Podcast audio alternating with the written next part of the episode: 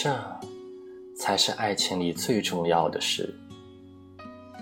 伊凡是我最难忘的朋友，只是在他二十八岁的时候，上天就把他从我们身边带走了。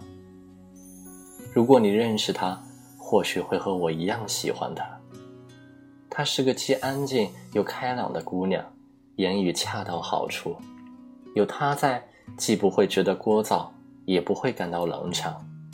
她周到地照顾着每个人的情绪，也能委婉地表达自己的观点。她散发着温和的光彩，从不灼痛别人的世界。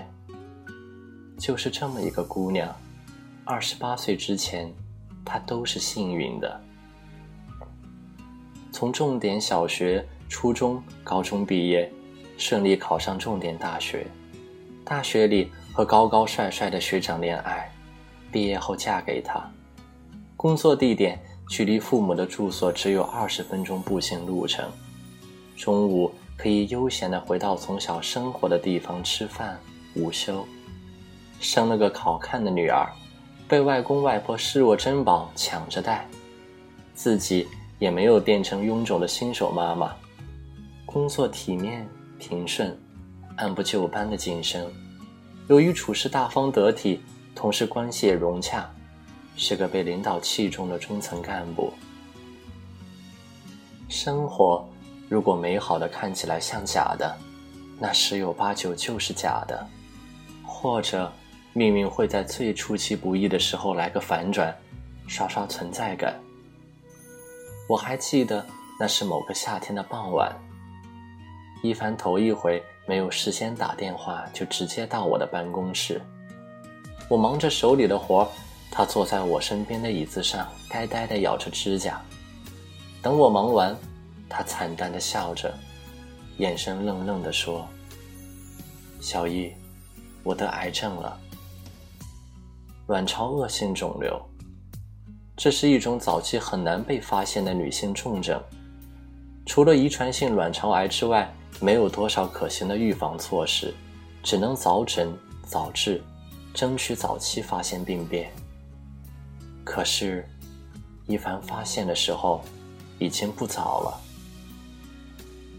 我怀疑上天预先知道他的人生结局。才安排了好的不真实的这二十八年，然后海啸般吞噬一切，只留下光秃秃的沙滩，像是对他幸运人生的最大嘲讽。那天，我和我认识了二十年的姑娘，我的发小一凡，在我们走过了无数次的林荫路上来来回回的踱步，我拉着她冰冷的手，努力不在她面前流泪。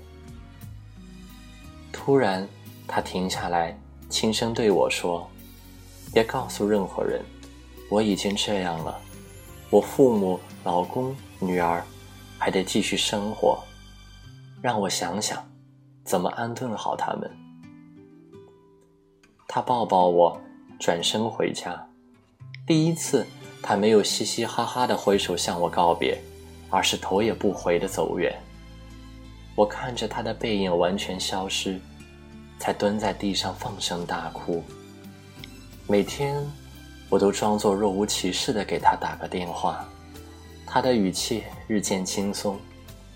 半个月后，他在电话里说：“我解决好了，咱们中午一起吃饭吧。”在他最喜欢的菜馆，他小口的喝着冬瓜薏米煲龙骨汤。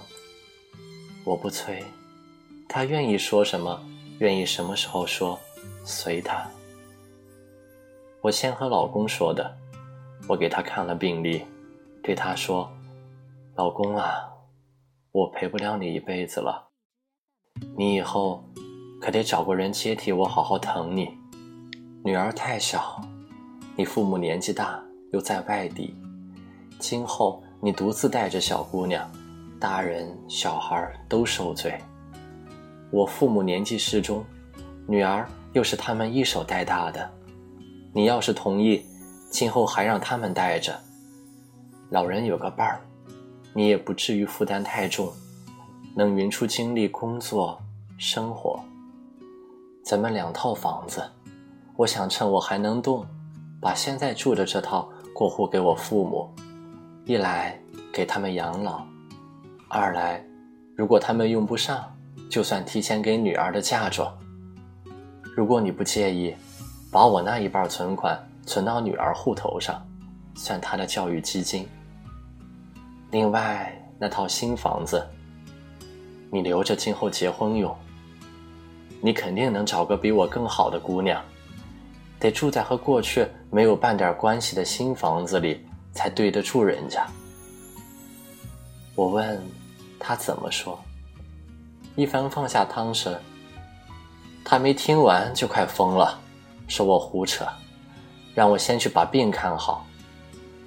可是我知道，根本看不好。我想让老公没有负担的开始新生活，他那么年轻。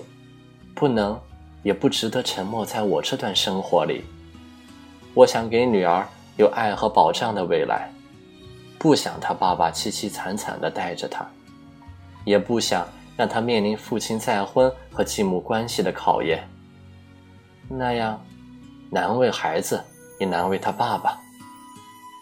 我还想给父母老有所依的晚年，他们只有我一个女儿。俩人还不到六十岁，带着外孙女，好歹有个寄托。他们还算是有知识的老人，孩子的教育我不担心。我不想为难人性，更不想用最亲爱的人今后的命运去考验爱情的忠贞或者亲情的浓稠。我只希望，在我活着的时候，在我力所能及的条件下。把每个我爱的人安置妥当。生活是用来享受的，而不是拿来考验的。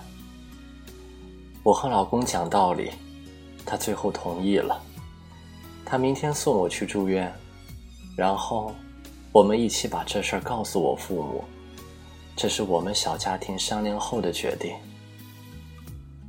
一凡半年后去世了。就像他生前安排的那样，女儿在外公外婆家附近上幼儿园，维持着原来的生活环境。老公每天晚上回岳父岳母家看女儿，也常常在那儿住。他们的关系不像女婿和岳父母，倒像儿子和父母亲。两年以后，她的老公恋爱了，对方是个善良知礼的姑娘。另外那套房子成为他们的新居。婚礼上，除了男方女方的父母，一凡的父母和女儿也受邀出席。因为无需在一起近距离生活，所以大家几乎没有矛盾。女儿也喜欢漂亮的新妈妈。每年清明，大家一起给一凡送花。在一个原本凄惨的故事里，每个人。都有了最好的归宿，每个人都因为一凡的爱而幸福安好，这才是真正的爱情以及亲情。不只有激情，不仅是索取，不光为自己，还有对他人的善意与安置。曾经，我以为爱情里最重要的事是爱本身，一凡让我明白，爱。本身不难，难的是许对方一个看得见的未来。爱情里最重要的是，是我知道自己会离去，却依旧要照顾好你，给你一个妥帖的未来。这，才是一个女人柔韧的坚强，宽阔的善良，以及无私的爱。